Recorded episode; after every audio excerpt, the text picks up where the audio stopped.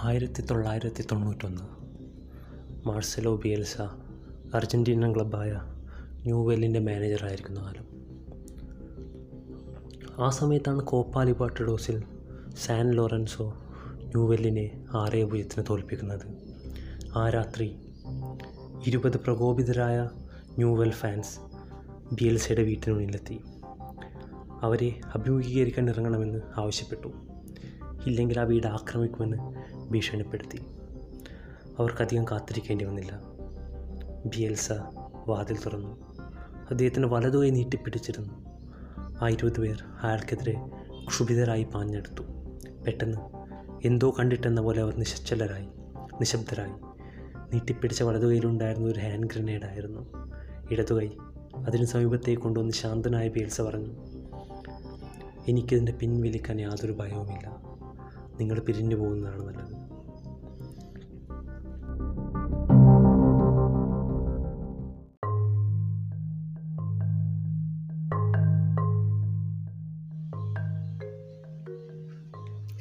പതിനാറ് വർഷങ്ങൾക്ക് ശേഷം ലീഡ്സ് യുണൈറ്റഡ് പ്രീമിയർ ലീഗിലേക്ക് തിരിച്ചെത്തിയിരിക്കുന്നു. മാർസലോ ബിയൽസോയുടെ ശിക്ഷണത്തിൽ ലീഡ്സ് സീസണിലുടനീളം മനോഹരമായ പ്രകടനമാണ് പുറത്തെടുത്തത് വാർത്തകളിലുടനീളം നിറഞ്ഞു നിൽക്കുന്നത് അവരുടെ മാനേജർ ബിയൽസ തന്നെയാണ്. അയാൾ എന്തുകൊണ്ടാണ് മാധ്യമങ്ങൾക്കും ആരാധകർക്കും ഇത്രയേറെ പ്രിയപ്പെട്ടവനായത്? അതിനെക്കുറിച്ചുള്ള കുറച്ച് സംഭവങ്ങളാണ് ആയിരത്തി തൊള്ളായിരത്തി തൊണ്ണൂറിൽ ന്യൂവെൽ ഓൾഡ് ബോയ്സിന്റെ മാനേജറായിരുന്നു മാർസലോ ബിയൽസ അന്ന് ന്യൂവെലും റൊസാരിയോ സെന്ററും തമ്മിൽ ഏറെ പ്രതീക്ഷയോടെ കാത്തിരുന്ന ഡെർബിയുടെ തലേ ദിവസം ഒരു സംഭവം ഉണ്ടായി. കൗമാരക്കാരനായ ഫെർണാണ്ടോ ഗംബോവയെ ബിയൽസ് ഒരു വശത്തേക്ക് കൊണ്ടുപോയി. കളി ജയിക്കാൻ നിനക്ക് എത്രമാത്രം ആഗ്രഹമുണ്ടെന്ന് ചോദിച്ചു. യുവാവ് വളരെ ആവേശത്തോടെ മറുപടി നൽകിയെങ്കിൽ ബിയൽസ് സമ്മതിച്ചില്ല. വിജയം ഉറപ്പു നൽകുന്നുവെങ്കിൽ വിരലുകളിൽ നിന്ന് മുറിക്കാമെന്ന് അദ്ദേഹം ഗംബോവയോട് ചോദിച്ചു. ഓരോ ഡെർബി വിജയവും ഉറപ്പാക്കാൻ ഒരു വിരൽ മുറിച്ചു മാറ്റിയാൽ ഒരു കൈ മുഴുവൻ നഷ്ടപ്പെടുന്നതിന് അധിക നാൾ വരില്ലെന്ന് അനുഭവപരിചയമില്ലാത്ത പ്രതിരോധക്കാരൻ പറഞ്ഞു. ഒരു ഹൃദയം പൂർണ ഹൃദയത്തോടെ ആഗ്രഹിക്കുന്നതിന്റെ അർത്ഥം എന്താണെന്ന് തനിക്ക് മനസ്സിലായില്ലെന്ന് ബിയൽസ ഗംബാവയോട് പറഞ്ഞു. അടുത്ത ദിവസം ന്യൂവെല്ലാവരുടെ എതിരാളികളെ നാലേ മൂന്ന് പരാജയപ്പെടുത്തിയപ്പോൾ ഓപ്പണിംഗ് ഗോൾ നേടിയത് ഗംബോവയായിരുന്നു അതുപോലെ തന്നെ രണ്ടായിരത്തി രണ്ട് വേൾഡ് കപ്പിൽ അർജന്റീനയുടെ മാനേജറായിരുന്നു ബിയൽസ. അന്ന് വളരെ പ്രതീക്ഷയോടെ വന്ന അർജന്റീനിയൻ ടീം നോക്കൗട്ട് സ്റ്റേജിൽ എത്തുന്നതിന് മുന്നേ തന്നെ പുറത്തായി. അത് അദ്ദേഹത്തെ വളരെയധികം ബാധിച്ചു. ആ ചഞ്ചലമായ തീവ്രത ഉണ്ടായിരുന്നിട്ടും ധാർമ്മികത പുലർത്തുന്ന ഒരാളായിരുന്നു ബിയൽസ.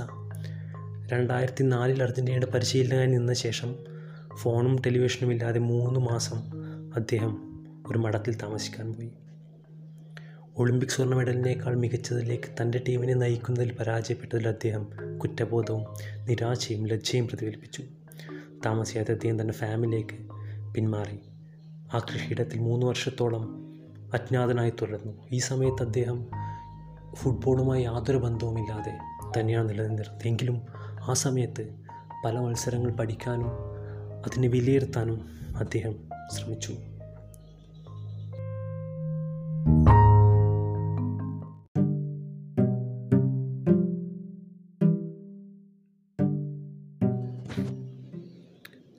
രണ്ടായിരത്തി പതിനെട്ടിലാണ് ബിയൽസ ലീഡ്സിന്റെ മാനേജറായി ചാർജ് എടുക്കുന്നത്. അതിനുശേഷം അദ്ദേഹം വളരെ പെട്ടെന്ന് തന്നെ ആരാധകർക്ക് പ്രിയപ്പെട്ടവനായി. ഈ സ്ഥാനക്കയറ്റം ബിയൽസയുടെ കൂടി വിജയമാണ്. അല്ലെങ്കിൽ ഈ സ്ഥാനക്കയറ്റത്തിൽ ഏറ്റവും കൂടുതൽ അഭിനന്ദനം അർഹിക്കുന്നത് ബിയൽസ തന്നെയാണ്. അടുത്ത സീസണിൽ പ്രീമിയർ ലീഗിലെ മറ്റു കരുത്തുറ്റ മാനേജർമാർക്കൊപ്പം ബിയൽസയെയും കൂടി കാണാൻ കഴിയും. എന്നുള്ളത് പ്രീമിയർ ലീഗിനെ തന്നെ വിലപ്പെട്ടതാക്കുന്നു. അപ്പോൾ മറ്റൊരു കഥയുമായി ഫുട്ബോളിനെ പറ്റിയുള്ള കഥയുമായി മറ്റൊരു എപ്പിസോഡിൽ കാണാം.